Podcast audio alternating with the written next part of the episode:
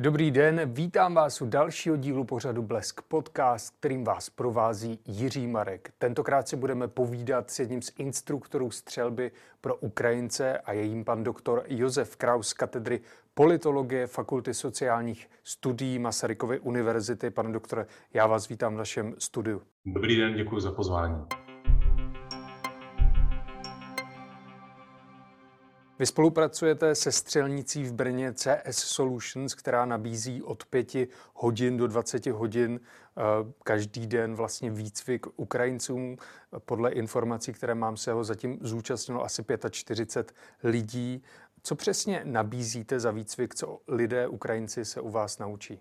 A my v prvé řadě se snažíme ty, ty věci přizpůsobovat trošku individuálním potřebám těm, kteří nám tam přijdou, protože Ono nám skutečně chodí relativně pestré pemzum lidí, od těch eh, v životě jsem v podstatě neviděl ani nedržel zbraň, až po ty, kteří, kteří třeba prošli už i vojenským výcvikem v ukrajinské armádě, odsloužili si to, co potřebovali, ale už to za těch několik let zapomněli a než se vrátí zase zpátky eh, domů bránit vlast, tak eh, by si chtěli některé ty postupy opět zažít, osvojit, a případně se přiučit, co se zase nového, dejme tomu v nějaké bojové taktice a podobně událo a vyvinulo. Takže s každým z nich se snažíme přistupovat poněkud individuálně. Na druhou stranu ten zájem během těch prvních pár dní raketově narostl a ukázalo se, že úplně jet jeden na jednoho během toho výcviku už není nadále možné, takže se snažíme organizovat skupinky, které jsou alespoň z části vyvážené ohledně právě těch znalostí. Takže skupinka, kde jsou úplní začátečníci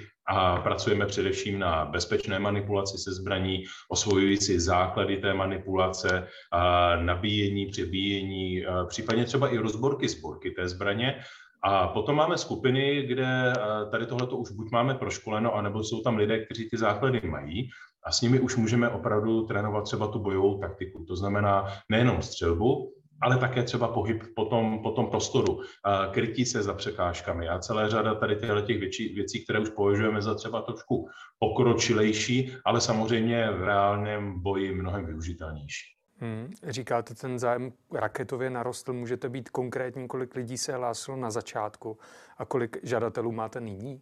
Jsme tu akci spustili, řekněme, mediálně na sociálních sítích v minulé pondělí ráno, přičemž eh, primárně jsme oslovovali český prostor, ať už mediální, nebo právě na těch sociálních sítích. Od úterního rána už jsme měli i překlady vlastně materiálu do ukrajinštiny, které jsme začali prostřednictvím těch vytvořených kanálů distribuovat dále. A v podstatě v úterý jsme měli prvního člověka, ve středu to bylo pár jednotlivců, no a třeba v pátek a už jsme měli regulérně skupinky po pěti lidech a jenom za sobotu jsme takhle vyškolili 20 lidí. Takže to je ten, ten nárůst od opravdu těch individuí, které, kteří k nám přišli a dozvěděli se o tom, řekněme, čistě náhodou nebo tím, že jsou v nějaké té sociální bublině české, až nyní, kdy opravdu tím efektem sněhové koule i za velké mediální podpory se nám podařilo oslovit stále více lidí a volají nám v podstatě lidé z celé republiky, protože ta, ta naše brněnská střednice je vlastně v tuhle chvíli jediná, která něco takového nabízí pro Ukrajince zdarma. My to, my to bereme jako naší vlastní charitu, a jiné střelnice se zatím ještě nepřipojily do této aktivity nebo do té výzvy, kterou jsme šířili, takže nám jezdí lidé třeba z Prahy nebo, nebo i odinut, což eh, je možná trošku škoda, protože to zbytečně komplikuje tu logistiku těm, kteří mají zájem o výcvik. Ale na té, na té individuální úrovni cítíme podporu hlásí se nám lidé, kteří ve svém volném čase chtějí dělat instruktory, přihlásili se nám lidé, kteří u nás začali školit třeba i bojovou medicínu, první pomoc eh, ve válečném konfliktu, takže my jsme začali obohacovat kurzy i o tu takzvanou taktickou eh, přípravu té zdravovědy nebo té medicíny, což vnímáme jako také velký přínos pro ty, kteří chtějí se zapojit do toho válečného konfliktu na Ukrajině. Kolik máte k dispozici instruktorů a jak se to liší od toho, když tam máte běžného náštěvníka a teďka, když opravdu tam jsou ti Ukrajinci, kteří míří na tu frontu? Standardně na té střelnici se pohybují vždy dva instruktoři a to z toho důvodu, že kdokoliv i bez zbrojního průkazu, myšleno Čech, český občan může, může přijít a může si je tak zastřílet, a nebo potom pořádáme pravidelné, pravidelné kurzy pro veřejnost. I, I pro ty, kteří již mají třeba zbrojní průkaz a chtějí se zdokonalovat v té střelbě.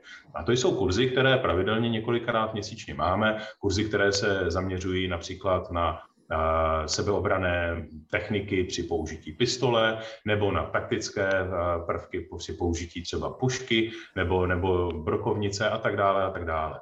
A to, co my vlastně pardon, ještě k tomu počtu těch lidí, ale aktuálně ten, ten stav jako je potřeba navýšit, to znamená v tuto chvíli se bavíme o tom, že pět lidí pravidelně navštěvuje tu střelnici a provádí tu instruktáž, ale jsme schopni mobilizovat i více osob, pokud by bylo opravdu nárazově potřeba. Ono nás to teď celkem začíná vytěžovat a, a je, je té práce čím dál tím více a někteří z nás už málo vidí rodiny a, a dostávají za to samozřejmě doma neúplně odměnu.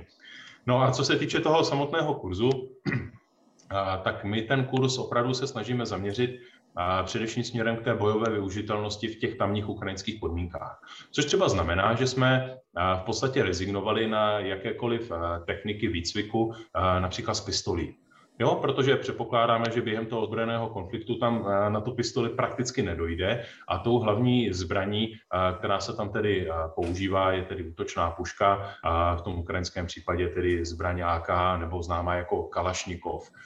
Trénujeme také na českých vlastně CZ58, což je zbraň, která je tomu velice podobná. Takže to jsou ty, ty momenty, které se snažíme zaměřovat právě na tu bojovou přípravu, ideálně nastavené na ty, na ty podmínky, které na té Ukrajině jsou. To znamená nikoli sebeobrana z pistolí, nikoli nějaké speciální techniky s brokovnicí, ale opravdu tady tenhle ten základní bojový drill právě s tou zbraní, se kterou tam přijdou do styku nejčastěji.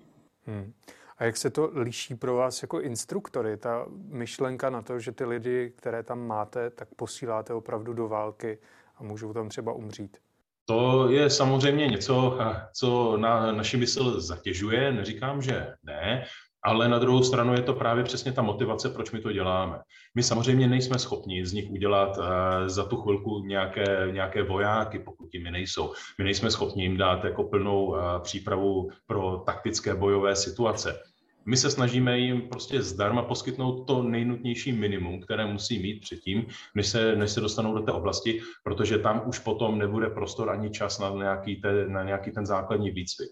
Takže i každá maličkost, i kdyby u nás byly třeba jenom jednou, a někteří už chodí i opakovaně, tak i kdyby u nás byly jenom jednou a osvojili si nějaké základy, manipulace s tou zbraní, jak s ní správně zacházet, jak ji nabíjet, anebo potom té základy třeba té vojenské medicíny, jakým způsobem používat například škrtidlo a další věci. To už jsou věci, které opravdu mohou zachránit lidský život. A říkám, eh, bojovníky, plnohodnotné vojáky z nich nemáme šanci udělat, ale alespoň tady tohle ten základ jim poskytneme a doufáme, že jim to pomůže, když už se sami tady dobrovolně rozhodli nastoupit do toho konfliktu a bránit vlast. Mm-hmm. Někteří z vašich instruktorů mají sami válečné zkušenosti.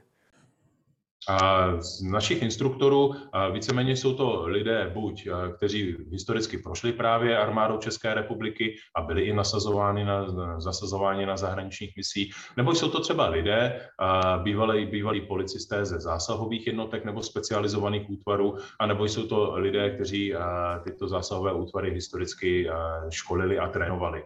Takže určité to pemzum těch vlastních zkušeností tam je. Byť eh, samozřejmě žádný z nich eh, nikdy neabsolvoval takovou věc, jaká se nyní na východě Ukrajiny děje.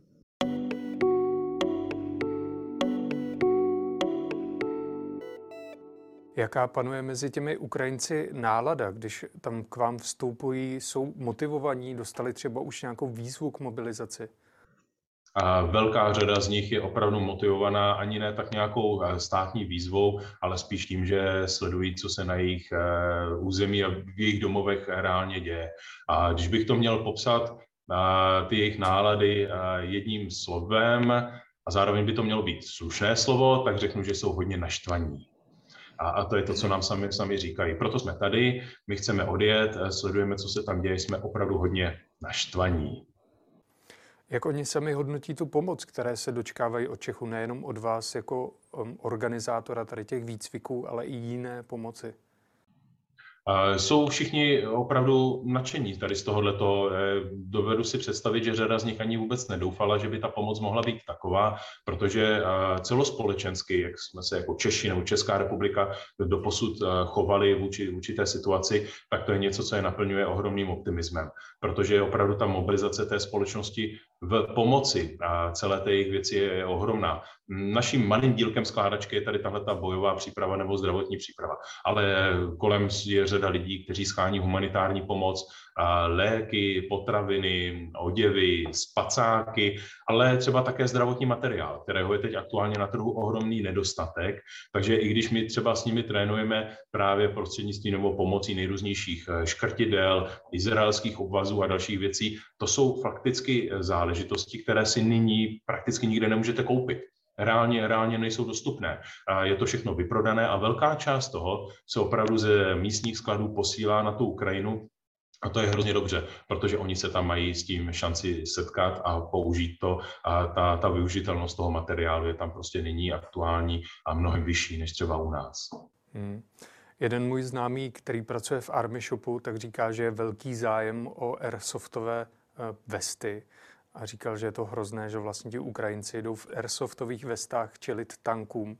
Hmm, tak nesou si třeba už k vám nějakou výbavu, ti Ukrajinci ptají se, co si mají kde koupit? A pokud seženou, tak i něco sebou nesou. A nějaké drobnosti se dají zakoupit i na naší střelnici, byť nejsme právě Army Shop, takže tam máme velice, velice omezené věci, jsou to spíše jenom jednotlivé prvky pro taktické vybavení.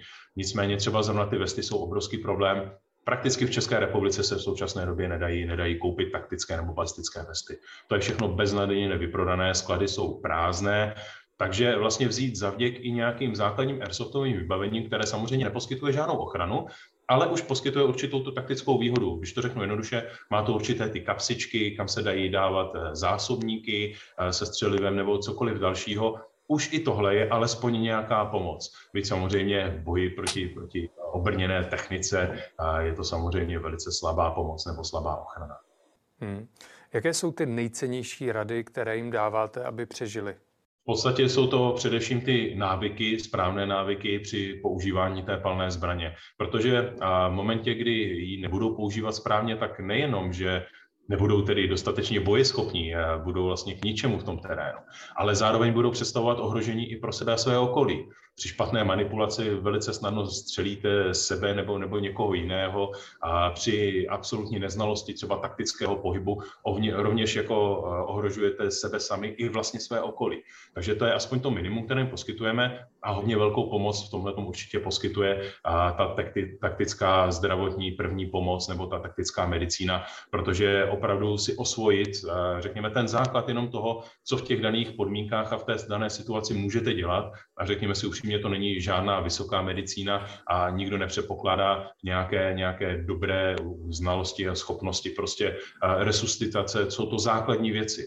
Základní resuscitace, základní věci typu zeškrcování prostě končetin, eh, tepeného krvácení, amputací a dalších věcí. To jsou vlastně ty věci, se kterými se tam opravdu mohou setkat. To jsou věci, které jsou schopni nacvičit i během těch pár hodin a které mohou opravdu zachraňovat životy. Mluvíte o taktickém pohybu, pravděpodobně většina těch konfliktů, do kterých oni vstoupí, se bude odehrávat ve městě. Tak jaké jsou ty konkrétní rady, jak oni se mají pohybovat ve městě, jak tam mají bojovat?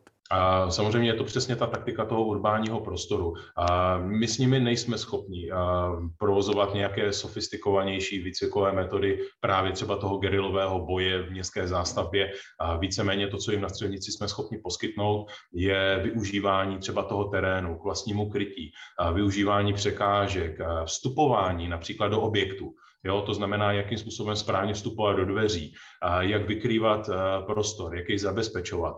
To jsou vlastně věci, které jsme schopni během, během těch pár hodin do nich opravdu nalít, tak aby to absorbovali. Ale pokročilejší techniky boje ve městě, bohužel ne, to by bylo v podstatě na celoroční kurz velké intenzity. Hmm. Máte informace, jak probíhá ten výcvik těch lidí nebo mužů, kteří byli mobilizováni, že oni opravdu je velký nával z toho, co já jsem získal informace, tak jestli i dostatek času je vlastně takhle dobře vytrénovat. Podobně alespoň, jak to děláte vy. A ty informace máme pouze, pouze velice omezené a právě jsou to většinou informace od lidí, kteří k nám přijdou a ty informace bohužel jsou spíše toho druhu, že ten prostor a ten čas tam není. A celý ten konflikt je velice, velice rychlý, dynamický, a není příliš čas zareagovat. Samozřejmě v prvé řadě se oddělují ti, kteří mají alespoň nějaké znalosti a zkušenosti od těch, kteří nemají vůbec žádné. Ti, kteří nemají vůbec žádné, tak není třeba si představovat, že by byli okamžitě hnáni někde na frontovou linii nebo do bojových operací. Ti zajišťují spíše nějakou tu logistiku, tu podporu a někde v zázemí a podobně. A třeba pokud je možnost a čas, a, tak dochází k nějakému základnímu výcviku. Ale zcela upřímně i tady tyhle ty výcvikové kapacity jsou v tuhle chvíli na Ukrajině velice, velice omezené.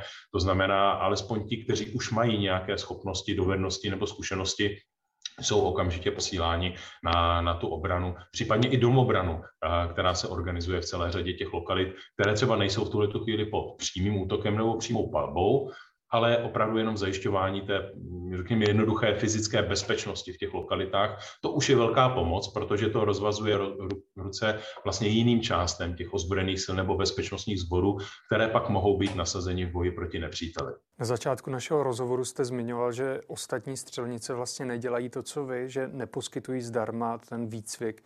Tak dokážete říct, proč, proč k tomu vlastně nesáhli, proč nejdou ve vašich šlépy jejich? Já vlastně v tuhle chvíli nedokážu říci. My jsme se snažili šířit tu výzvu na sociálních sítích od řekněme, jednotlivců nám přichází poměrně dobrá zpětná vazba i, i vlastně velká podpora. Řada těch lidí chce participovat na těch kurzech, jsou ochotní třeba do Brna přijet a vést některé ty kurzy té taktické medicíny a tak dále, všechno zcela zdarma.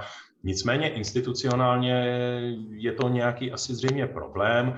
Zatím víme o dvou střelnicích, které jsou sami za sebe nakloněny to do budoucna rozšířit a opravdu se třeba k nám přidat v nějakém byť třeba omezeném množství nebo omezeném prostoru.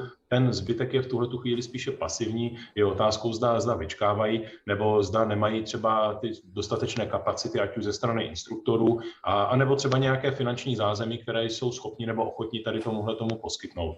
Protože uh, jedna věc je, získávat třeba, což děláme my, i ze sbírky, oficiální sbírky, vlastně peníze na spotřební materiál, což je střelivo. To opravdu nejsme schopni sami zafinancovat, pardon, protože jenom v tomto výcviku na toho jednotlivce počítáme se spotřebou toho střeliva za 500 až 1000 korun. A, a v momentě, kdy my jich takhle několik desítek proškolíme, tak bohužel to je částka, kterou jako střelnice nejsme schopni utáhnout.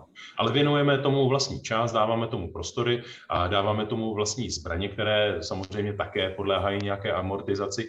To jsou vlastně všechno náklady, které jdou za náma. A to jsou náklady, které v tuhle chvíli, kdybych je měl opravdu přepočítat, řekněme, jakým tržním kalkulem, to znamená, jsou to služby, které my bychom jinde poskytovali placeně, jsou to, jsou to zbraně, na kterých bychom také vybrali peníze na jejich užívání a amortizaci. Je to pronájem toho, toho prostoru, které tak, který také něco stojí. Tak v tuhle chvíli už jenom během toho prvního týdne jsme do toho investovali několik desítek tisíc korun. A to je něco, co si ne třeba každý může dovolit, anebo, nebo chce dovolit. Nikomu to netlačíme, z naší strany je to opravdu dobrovolnost a charita. A jsou prostě někteří, kteří to mají postaveno jinak, nebo třeba pomáhají jiným způsobem a posílají peníze na, na nejrůznější účty humanitárních organizací. Každý ať si vybere svoji vlastní cestu.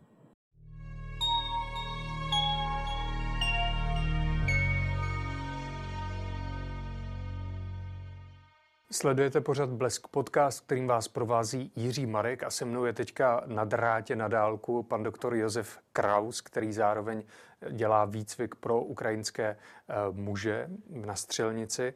Spousta lidí, spousta Čechů si teďka klade otázku, zdali si mají pořídit zbraň, zbrojní průkaz. Myslíte si, že je ta vhodná doba udělat tento velký a náročný krok? Já bych řekl, že ta vhodná doba to udělat byla před vypuknutím eh, celé téhle situace a to z toho důvodu, že teď ten zájem je opravdu obrovský. Eh, zájem je obrovský, kapacity jsou limitované. Já si třeba myslím, že každý, kdo má ten zájem, tak by si měl určitě zbrojní průkaz eh, vyřídit. Není to až tak složitá procedura a dává vám velké možnosti sportovní střelby, relaxační střelby, ale nebo také samozřejmě té fyzické obrany života, zdraví a, majetku. To ať je, si každý přebere sám.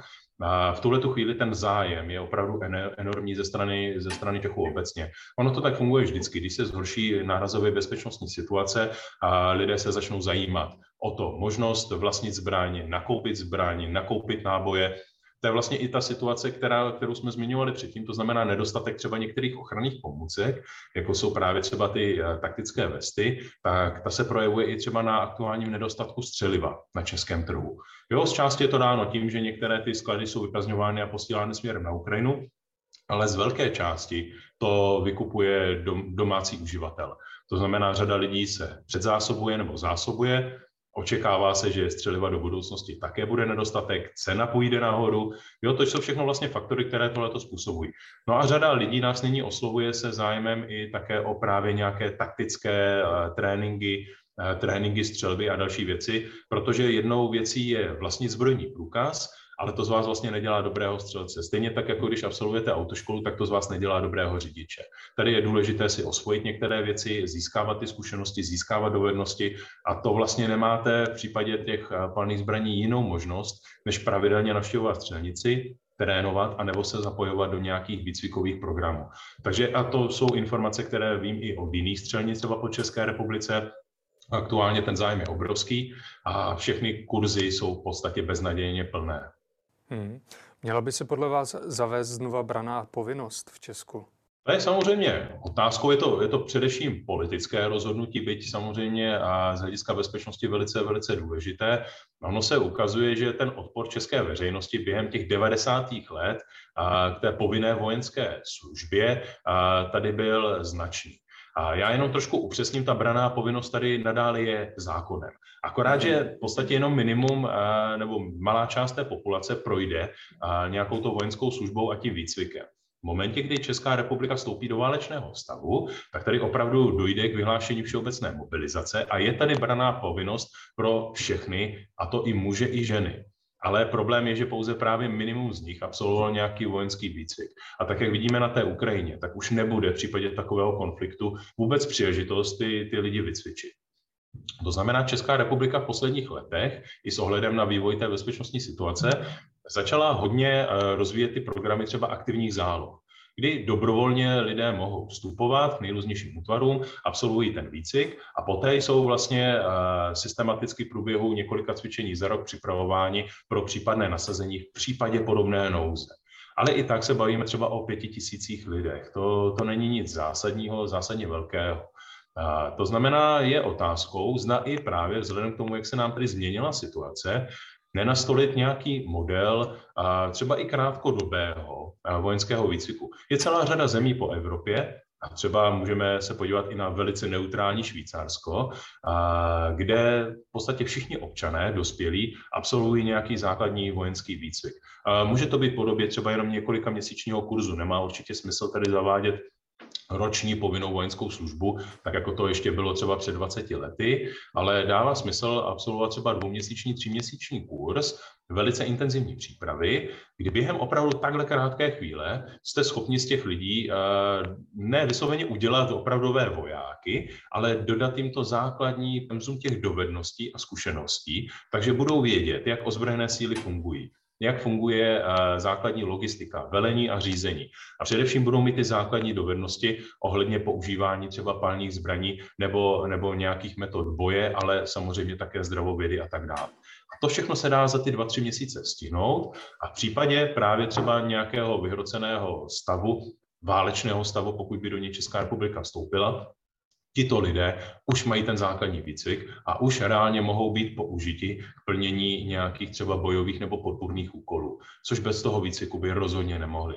Takže dává určitě smysl se minimálně zaobírat tady touhletou cestou, zda to je či není politicky průchodné, ale ta zhoršující se bezpečnostní situace v Evropě nás opravdu tímhletím směrem spíše tlačí. Takže já osobně bych byl pro. Já moc děkuji za všechny vaše odpovědi. To byl pan doktor Josef Kraus z katedry politologie Fakulty sociálních studií Masarykovy univerzity. Já díky moc za pozvání a přeji pěkný den. A vám děkuji, že jste nás dosledovali, doposlouchali a těším se u dalšího dílu pořadu Blesk Podcast.